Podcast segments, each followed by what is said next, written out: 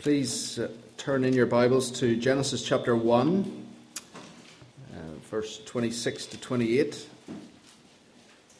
And we're going to read chapter 1, verse 26 to 28, and then chapter 2, verse 23 to 25. As you're turning there, uh, on my table this evening, there was a young lady who said that she has never seen as many blokes serve at lunchtime today. getting up, getting the food, bringing it back, clearing the tables. So at least the men are listening to the talks. So I think they've earned the right for a late night walk around the lake. Just the blokes. Just the blokes. okay. Um, tonight's talk is called Shameless Sexuality male and female. Shameless sexuality. Uh, let's hear God's word.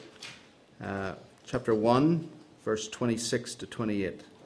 Then God said, Let us make man in our image, after our likeness, and let them have dominion over the fish of the sea, and over the birds of the heavens, and over the livestock, and over all the earth, and over every creeping thing that creeps on the earth. So God created man in his own image. In the image of God, he created him, male and female, he created them. And God blessed them. And God said to them, Be fruitful and multiply, and fill the earth and subdue it, and have dominion over the fish of the sea, and over the birds of the heavens, and over every living thing that moves on the earth. And chapter 2, verse 23. Then the man said, This at last is bone of my bones and flesh of my flesh. She shall be called woman because she was taken out of man. Therefore, a man shall leave his father and his mother and hold fast to his wife, and they shall become one flesh. And the man and his wife were both naked and were not ashamed. Let us pray. Father God, our help is in you, the maker of heaven and earth. And so we pray that you would come now and by your Holy Spirit illuminate your word and our minds. We pray that you would conform our will, that you would stir our affections, and that you would change our nature into the image of your glorious Son, in whose name we pray, who lives and reigns with you and the Holy Spirit, one God forever praised, world without end. Amen.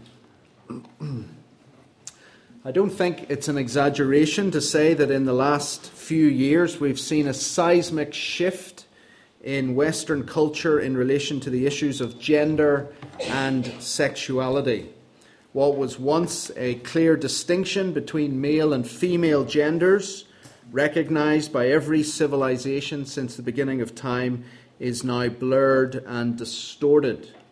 This is seen from Facebook, offering limitless options to describe your gender in your profile, to families raising their children gender neutral, to countries like Sweden creating a new word to refer to a third category of people in society who are neither male nor female to the Eurovision Song Contest in 2014, where an Austrian man dressed as a woman won the contest, to Bruce Jenner, stepfather of the Kardashians, having hormone replacement therapy and operations to make him look like a woman. In 2015, he appeared on the front cover of Vanity Fair as Caitlyn Jenner. You just need to switch on the TV or go on the internet, and you can see that we live in a world of gender confusion. And it's not just a confusion out there in the world or in the World Wide Web, it's also a confusion that is creeping in to the church. We live in a fog of gender confusion. There's also the confusion over sexuality. Confusion over sexuality. You just need to look at something like the Pride March in Belfast or the Mardi Gras festivals in various world cities, Uh, more recently, the confusion has expressed itself in the legislation of same sex marriage in various Western countries, and then most recently in the Republic of Ireland in 2017. So we live in a fog of gender confusion and we live in a fog of sexuality confusion. And the question is how are we to respond as Christians? What are we to do about it? Well, one approach is what I call the ghetto or ostrich approach. This is where the church retreats into the ghetto, buries its head in the sand like an ostrich, and pretends that none of this is happening. And if we do acknowledge it's happening, well, at least it's happening out there in the world and not in here in the church, and so we don't really need to deal with it. The only problem with that approach is that the Bible does deal with it, and quite directly. God gave laws to his people about perverting their gender or sexuality precisely because he knew that the problem was not just out there, but it was in here, in our hearts. We're all prone to distortions of our gender and sexuality. Out of the heart, said Jesus, flows sexual immorality. The other approach is what I call the go with the flow approach. This is where the church decides that actually the Bible is out of touch with the times, and so we need to get with the times. An example of this is the Church of Scotland concluded in its recent decision to allow the ordination of practicing homosexuals that the Bible does actually speak against homosexuality. But the Bible is out of touch with our culture and so we need, as the church, to get in touch with where our culture is. The problem with this approach is that God has always called his people to win the world by being different from the world. A better approach is what I call the lighthouse approach. So, not the ghetto ostrich approach and not the go with the flow approach, but third, the lighthouse approach. The church's response is to be like a lighthouse, fixed on a rock, providing light and guidance to ships at sea in the darkness and the fog. We're not to go with the flow, we are to stand. But we're not to stand in a ghetto, hidden. We are to stand in the public square, shining the light of God's word onto these issues. Jesus said that his church was to be set uh, as a city on a hill, shining as a bright light. The church is to speak publicly, not privately, on this issue. And in Genesis 1 and 2, God gives us his public perspective on the issue of gender and sexuality. And my prayer for this evening is that the Spirit of God would shine the light of God's Word into the darkness and blow away uh, the fog of confusion because Genesis 1 and 2 gives us four clear perspectives to consider in the fog of confusion over gender and sexuality. So, four perspectives, but first, two qualifications. First, on terminology. Tonight I'm going to refer to different kinds of sexualities. Uh, heterosexuality refers to male and female relations, homosexuality refers to male male relations or female female relations. Bisexuality is one person who is attracted to both male and female. Transsexuality is where a person changes their gender from one gender to the other. Zoosexuality, historically known as bestiality, is where a person has relations with an animal. Now, I'm aware that such terminology might be uncomfortable for some, and I want to acknowledge that. And I want to say that there is a generation of young pastors who I think lack propriety and decorum when it comes to speaking about these issues. Uh, the Bible never speaks loosely or provocatively or jokingly about uh, sexuality, it never flaunts it, um, and neither should we. But equally so, the Bible does speak about every one of those sexualities. You just need to read Leviticus chapter 18 and 20, and you'll see that the Bible, the Bible covers all of them. So, whilst we must avoid loose or provocative talk about these realities, equally so, we must avoid a Victorian prudishness that seeks to be more holy than Jesus or the Bible. So, that's the first qualification. The Bible speaks openly about sexuality, but with decorum and propriety. The second qualification is a pastoral one, and that is that I'm aware in a gathering this size that there will be people who have all different kinds of sexual histories. Uh, every one of us in this room has a sexual history from the thought world of our mind all the way through to perhaps sex outside marriage. And I just want to acknowledge that, that there is going to be a wide variety of people who have expressed their sexuality differently uh, in this room. And due to time, I'm not going to be able to deal with every aspect of that in a practical way. Like, what do you do if you're confused with your gender? Uh, is same sex attraction different to homosexual practice in a moral sense? Uh, should a Christian attend a same sex wedding uh, of a family member or a friend? Uh, perhaps these are questions you might want to put in uh, the Q&A box in fact, I don't actually know I've just encouraged you to put those in the Q&A box.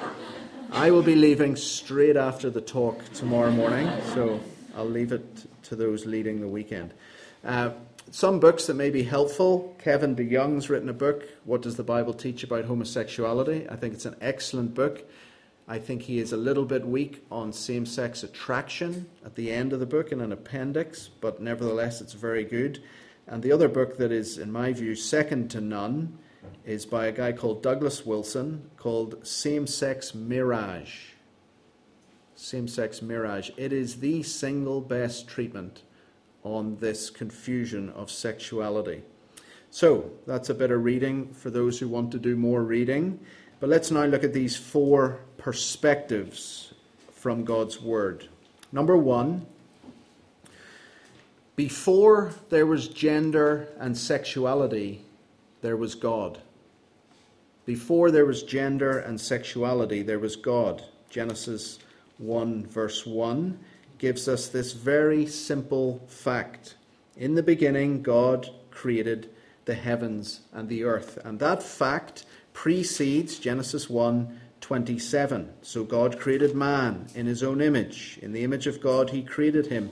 Male and female, he created them. In the beginning, before there was sexuality and gender, there was God. Now, the point is so obvious you think it doesn't really need telling, and yet, this is the foundation to the whole discussion. Because the whole discussion regarding gender and sexuality is at root a question of authority. Who has the authority to decide someone's gender? Who has the authority to say this sexuality is okay, that sexuality is not okay? Facebook recently, uh, a few years ago, changed its gender policy from 58 genders. You used to have 58 genders you could choose from on Facebook to allowing any description of gender. Why did they change? Because people started asking Facebook who gave you the authority that there are only 58 genders? Okay, someone was clearly saying, I've got one gender that's not in the 58. And Facebook decided, yeah, okay. Who made us the gender police of the Western world? Who gave us the authority? So, yeah, over to you. And they gave the individual the authority. Uh, that's the issue here. Uh, each person was wanting the autonomy to decide for themselves what gender they would like to be. The same could be said about the issue of sexuality. At root, it's a question of authority. Who has the authority to decide someone's sexuality? We're told not parents, not government, and certainly not the church. Each person has the authority to decide for themselves what sexual orientation they have. And this is where Genesis 1 1 beco- comes into this discussion. Because before there was gender and sexuality, there was God. This is the foundational perspective that we Christians must affirm in this debate over gender and sexuality. Before there was gender and sexuality, there was God. In the beginning, God. That is the foundational argument that we must begin with. God was there before the beginning because he has always been. God was and is and is to come. He is eternal. He pre existed before all things because he has never not existed. And as the eternal, pre existing God who stands before all things, he creates the reality of all things and then defines and names the reality of all things. We see that in the creation week. God creates reality, then he defines reality. He makes reality, then he names reality. Genesis uh, uh, day one, God creates light and dark. He distinguishes between them. Then God calls the light day and the darkness he calls night. Day three, God separates water and land, and then he calls the waters seas and the dry land, dry ground he calls land. Nothing in this world exists without God, and nothing in this world receives its definition or name outside of God. And it's the same when it comes to gender and sexuality. God created man in two genders, and then he called them male and female. God created gender and sexuality, and then he defined gender and sexuality. And he defines them because he was before them. This is why Genesis chapter 1, verse 1 is the most offensive verse in the whole Bible. Okay? It's not the verse about homosexuality being an abomination. It's Genesis 1, verse 1, because the verse tells us that God is the ultimate authority on any issue. Because he was before all things, he created all things, and therefore he names and defines all things, including gender and sexuality. Before there was gender and sexuality, there was God. Which means that any attempt on our part to recreate what God has already created, or to rename what God has already named, or to redefine what God has already defined, is not called freedom. It is called rebellion. It's called trying to be God when we are not God. The whole discussion regarding gender and sexuality is at root a question of authority. It's a question of who gets to be God. The whole debate of gender and sexuality can be summed up in four words Did God really say? Genesis 3, verse 2, or uh, verse 1. Did God really say? That's what the serpent says to Eve, and that is what our culture is saying to us. Did God really say? Just two genders? male and female? Did God really say only heterosexuality? Um, and our society says that the authority to name and define gender and sexuality resides in personal choice or cultural convention or a majority vote in a referendum or in a government think tank. But the Bible says that the authority to name and define gender and sexuality resides in the God who is, who was, and is to come. So before there was gender and sexuality, there was God, which means He is the one who has the right to define and name this reality. Which brings us to our second perspective on gender and sexuality. Number one, before there was gender or sexuality, there was God. Number two, heterosexuality is God's good idea. Heterosexuality is God's good idea verse 27. So God created man in his own image. In the image of God, he created him. Male and female, he created them. Notice how God starts speaking in verse 26. Let us make man in our image, after our likeness. Let us. God is here having a discussion within himself. God is one, but he is also three persons. And God decides here to discuss within himself how to make mankind in our image, after our likeness, and then later on male and female. Opposite but complementary. This creation of mankind as male and female continues the creation of complementary couplets in chapter 1. Just think about what we've learned so far. God has already made light and dark, day and night, sea and land, sun and moon, fish and birds, and now he makes man and woman, male and female. So it continues the complementary couplets. But different to these other couplets uh, that God makes, here God pauses to discuss within himself the creation of man. This shows some reflection, some contemplation on God's part. It shows ultimately that the creation of man as male and female is God's idea. It's not the accident of evolution or the convention of culture. It's God's idea to create male and female. Let us make man in our image uh, after our likeness. So God created man in his own image. In the image of God, he created him. Male and female, he created them. This is made more plain in chapter 2, where God makes the woman. Notice how, in verse 18, the idea for the man to have a partner is God's. Verse 18 Then the Lord God said, It is not good that the man should be alone. I will make him a helper fit for him. Notice also that it is God who puts Adam to a deep sleep, verse 21.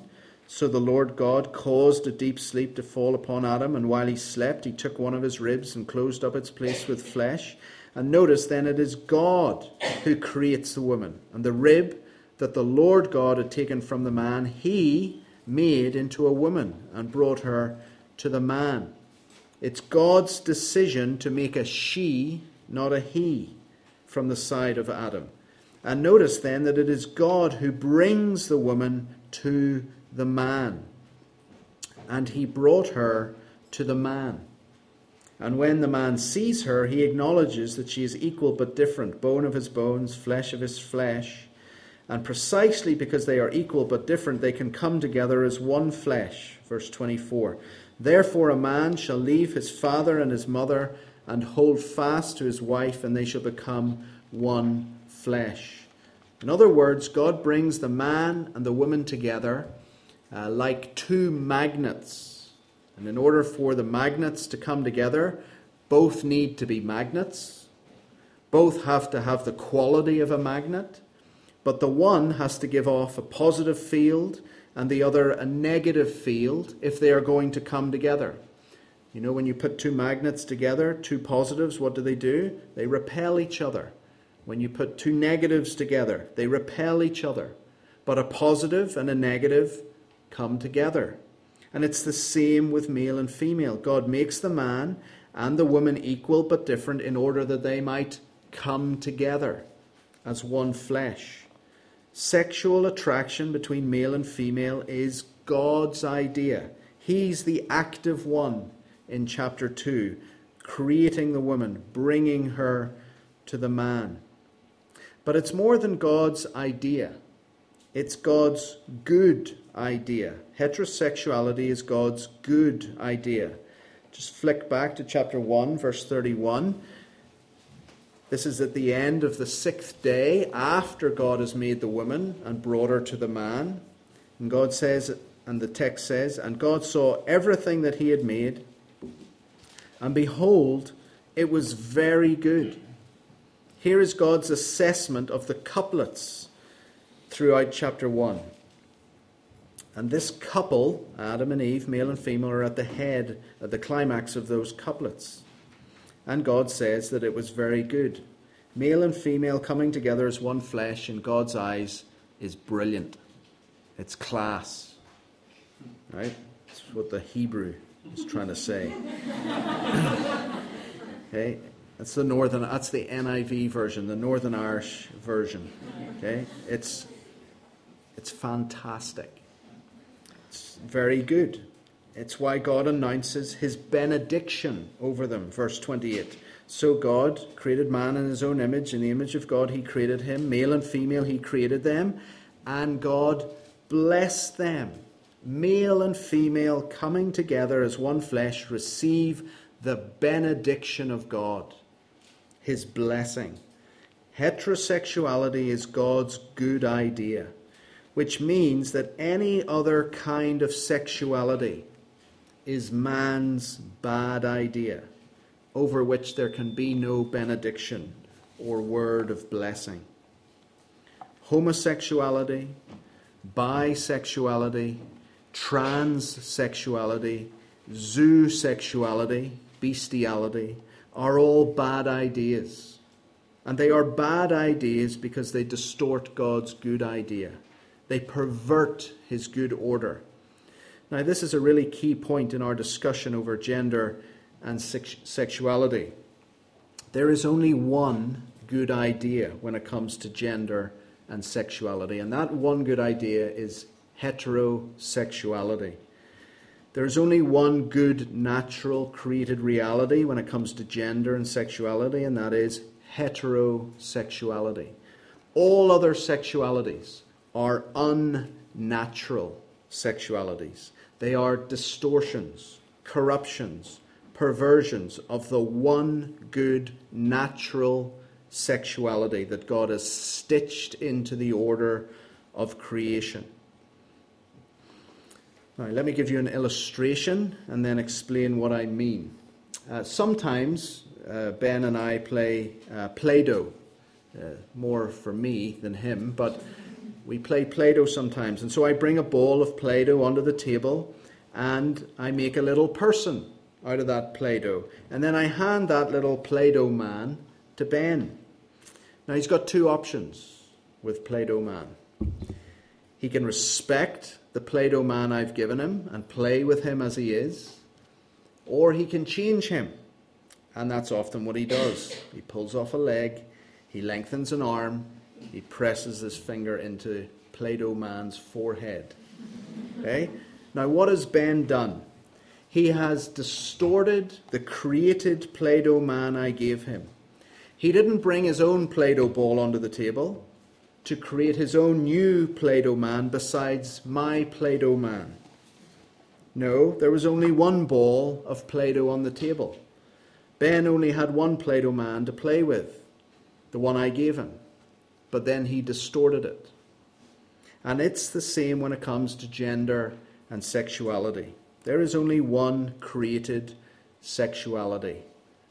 Uh, two created genders, male and female, and one sexuality heterosexuality. We can either accept it, respect it, embrace it, or we can distort it, corrupt it, and pervert it. Now, this is very different to the story of sexuality that the world gives us. The world wants to say to us, there are many balls of sexuality on the table, all equal, all moldable into whatever sexuality you would like heterosexuality, homosexuality, bisexuality, transsexuality, zoosexuality. The world says that these sexualities are just varieties within the natural order of human beings. They're just variants within a species, as the theory of evolution teaches. But the Bible teaches that sin is a perversion of what is, not a variety within what is. Sin is a perversion of what is, not a variety within what is. Let me tease that out a bit. Whereas a heterosexual person loves a different self, a homosexual person loves the same self by duplicating the self. It's what homo means, same. Whereas a heterosexual person is content to want to love one other different self, a bisexual person loves two other selves, a different self and a duplicated self. Whereas a heterosexual person is content with him or herself, a transsexual person is discontent with him or herself and so tries to change themselves. Whereas a heterosexual person loves an equal self, the zoosexual person, bestiality, loves an unequal self and so defiles the self. In every case, these sexualities uh, make unnatural what God made natural. In every case, they distort, corrupt, or pervert God's good natural order because there is only one ball of sexuality on the table. And as God's creatures, we either accept, embrace it, or we distort or corrupt it. So, to summarize this second point, heterosexuality is God's good idea, and every other kind of sexuality is man's bad idea. It is a distortion of what God made to be good and holy. So, we've seen that before there was gender and sexuality, there was God. Then we've seen that heterosexuality is God's good idea. And then, third, marriage is for heterosexuality. Marriage is for heterosexuality. Genesis chapter 2, verse 24. Now, notice what I've said. I didn't say heterosexuality is for marriage, okay, which is true. The only appropriate expression of heterosexual relations is in marriage. In that sense, heterosexuality is for marriage. But Genesis 2, verse 24, teaches us that marriage is for heterosexuality. Uh, look at verse 23 and 24. And the man said, This at last is bone of my bones, flesh of my flesh. She shall be called woman, because she was taken out of man. Therefore, a man shall leave his father and his mother and hold fast to his wife, and they shall become one flesh. Precisely because Adam is presented with Eve, precisely because he has met his complementary match, bone of my bones and flesh of my flesh, a marriage takes place. What I mean is that God first made nature and then he made a law to fit that nature. Verse 23 is the nature that he makes a man and a woman, bone of his bones, flesh of his flesh. And then verse 24 is this like side comment about a law, a marriage law that conforms to the, nat- to the nature, the natural order. Therefore, a man will leave his father and mother and be united to his wife. As Richard Baxter put it, God made men and then he gave them laws. God made men and then he gave them laws. First nature, then law. That is, special revelation from God, conforming to the nature that he has made. Now we see this throughout Genesis 1 and 2. God first creates, then he commands what he has created. First nature, then law. This is perhaps best illustrated with the Sabbath. In Genesis 1, God makes man on day 6 and then in chapter 2, verse 1 to 3, he sanctifies the seventh day as a Sabbath. The Sabbath is made because of the nature of man is such that he will need a rest. The law of Sabbath conforms to the nature of man. Man is not made to conform to the Sabbath because the Sabbath is not some arbitrary code, some pre existing law before man was made to which man must conform. Rather, as Jesus said, the Sabbath was made for man, not man for the Sabbath. Think about what Jesus was saying. Law conforms to nature. Nature does not conform to law. And it's the same with marriage. First, God creates man, Genesis 2 7. Then he creates woman, Genesis 2 18 to 23. And then he commands marriage. Genesis 2:24. Note the order. It's very important. First nature, male and female, then law, marriage. Marriage is only spoken of after God has made male and female. In other words, marriage was made for man, not man for marriage. And this is a really key thing to grasp because I think we tend to think of God's laws as abstract arbitrary, restrictive rules, like codes that pre exist and are just out there to which we must conform. You know, like the sign in the park that you see that says no ball games. and even when you don't have a ball, you start to feel guilty about it. Okay? There's that just abstract law no ball games.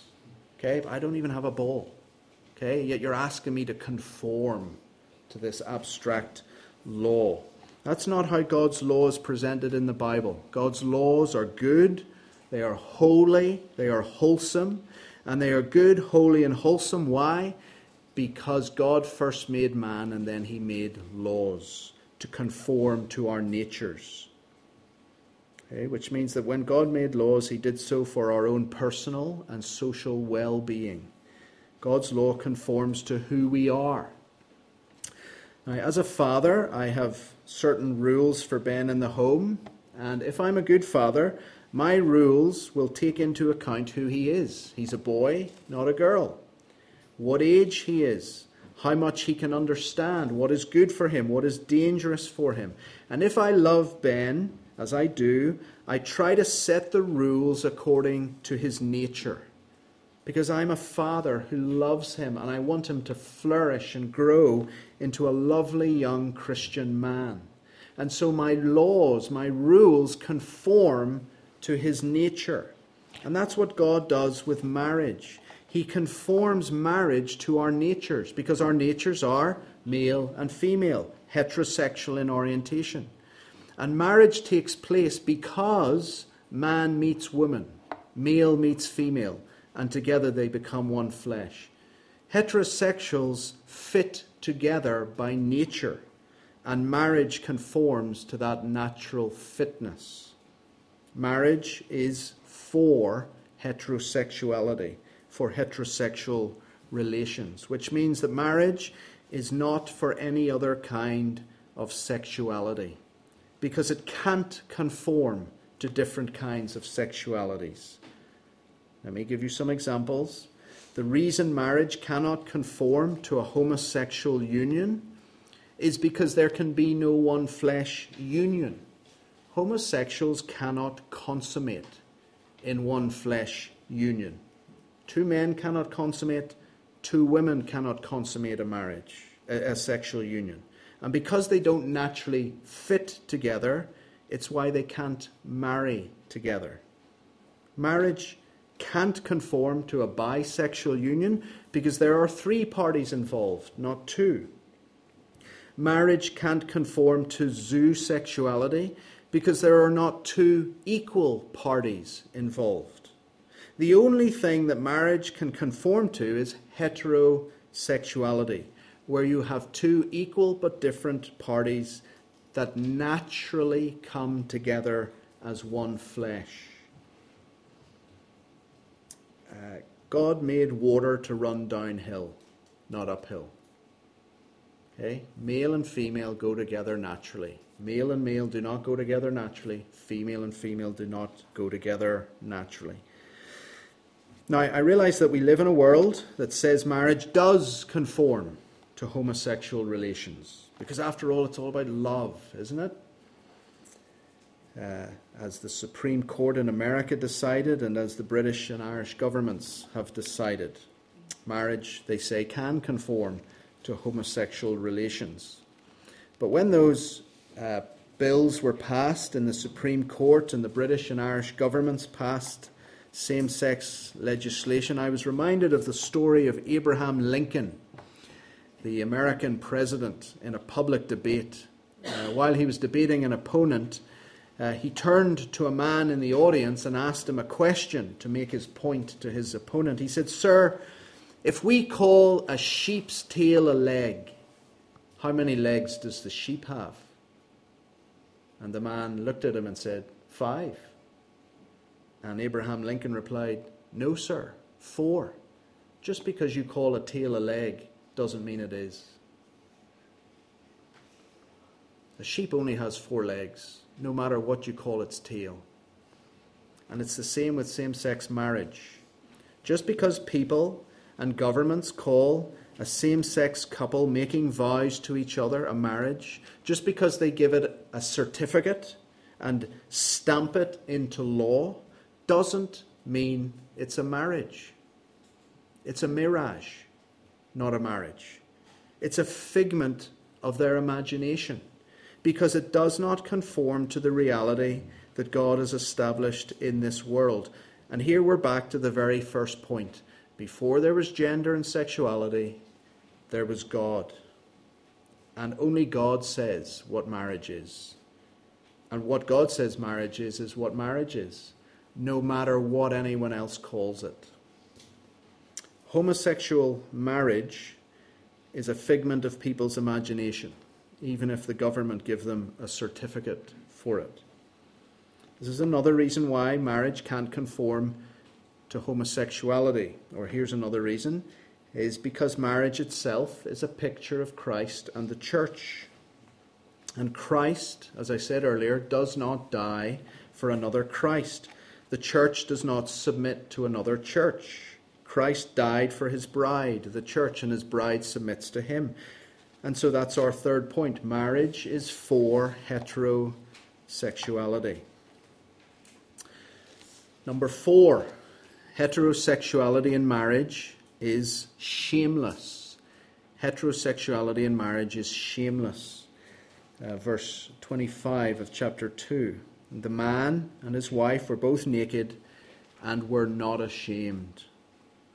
When God's good idea is kept, when the good order of nature is followed, look at what happens. Verse 25 Two people can enjoy being naked together and feel no shame. Now, we human beings are at our most vulnerable when we're naked. Uh, but here are Adam and Eve before the fall, naked with each other, enjoying each other, and feeling no shame afterwards. Why? Because heterosexuality in marriage is shameless. There's nothing to hide and everything to give, because in heterosexual relations, in a covenant bond, a person has met their perfect match. So what's there to hide? And precisely because heterosexual say heterosexuality in marriage is shameless, any sexuality outside of marriage, including heterosexual relations outside of marriage, is shameful. You only need to scratch a little below the surface, and you'll see that when sexuality is expressed outside of marriage, there is deep, deep shame. Russell Brand, the comedian, once commenting on porn, spoke of how icebergs of filth float through every house on Wi Fi. Icebergs of filth. Notice what Russell Brand calls porn filth. And then he confesses that after watching porn, he never feels good about it. And he says that he feels dirty after watching it. What is he expressing? Shame. He's expressing the shame of watching something he should never have watched. Girls in the adult industry say that after a day's work, they just want to go home, have a shower, get into bed, curl up in the fetal position, and go to sleep. Most of them who have boyfriends never sleep with their boyfriends because they're too ashamed. What are people feeling when they express sexuality outside of marriage? They feel shame. I once had a married man confess to me that he had had a homosexual affair with someone he had met on the internet. And he spoke of how dirty he felt afterwards and how after it he just wanted to go and have a shower. What was he feeling? Shame bisexuals, transsexuals, zoosexuals, they also experience shame, deep shame. And, brothers and sisters, this is where the gospel of Jesus Christ is so relevant. Because notice how all of these people express their experience after the act dirty, disgusting, filthy, in want of a shower. In one sentence, they want to be washed and they want to be covered. And that's exactly what Jesus offers, isn't it? A cleansing and a covering.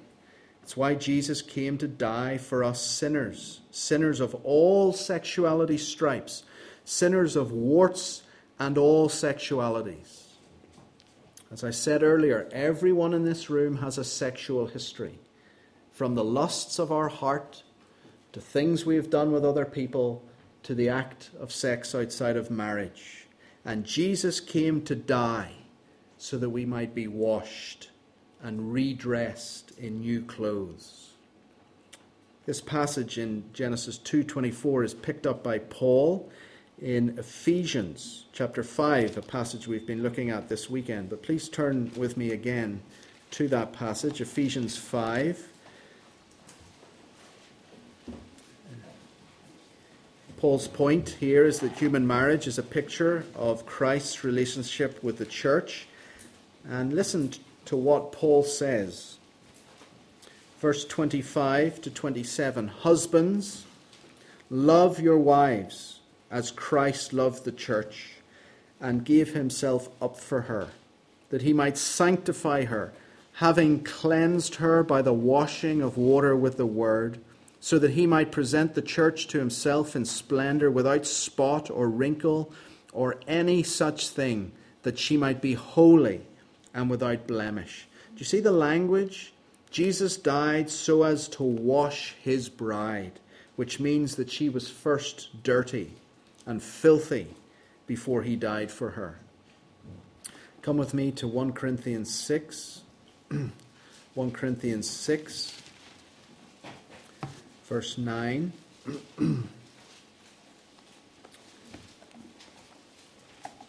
Paul says, Do you not know that the unrighteous will not inherit the kingdom of God? Do not be deceived.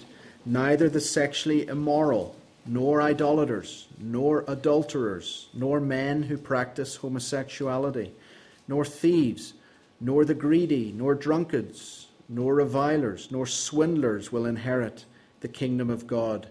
And such were some of you. But you were washed, you were sanctified, you were justified in the name of the Lord Jesus Christ and by the Spirit of our God.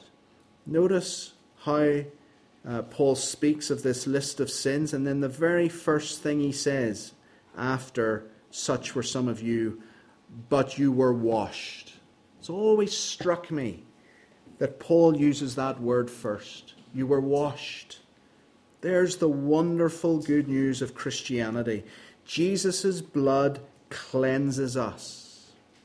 But he doesn't stop there. Once he's cleansed us and justified us, he covers us. And then he starts to change us. The cleansing is the washing, the covering is the justification, and the changing is the sanctification. So, no matter who you are here this evening, whatever you've done, with whomever you have done it, hear the gospel tonight. Jesus Christ has washed you. He has cleansed you and then covered you with his naked uh, with his righteousness. How can he do that? To cleanse and to cover? Because how did he hang on the cross? Naked and ashamed. He died for sinners of all sexuality stripes. He died for every lustful thought that we've ever had. He died for every expression of sexuality outside the bond of marriage. He was the perfect man. He embraced his gender. He expressed his sexuality perfectly. Not once did he have a lustful thought of a woman he met. Not once did he express his sexuality outside the bonds of marriage wrong. He was the perfect one woman man. And it's in him we have our forgiveness, and it's in him we are clothed with his righteousness. So, brothers and sisters, do not wallow in your shame tonight but have confidence, rejoice in the gospel. And such were some of you, but you were washed, you were sanctified, you were justified in the name of the Lord Jesus Christ and by the Spirit of our God.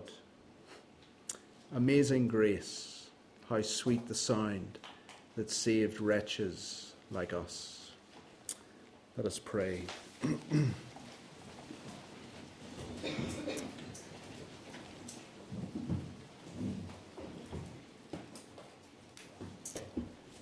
Father God, you are the God before whom all hearts are open, all desires known, from whom no secrets are hidden. We pray that you would cleanse the thoughts, words, and actions of our lives in the area of our gender and sexuality and that having been forgiven fully in Christ, having received his righteousness in our account, we pray that we would live lives that worthily magnify your holy name in the power and by the inspiration of your Holy Spirit. For we ask it in Christ's strong name. Amen.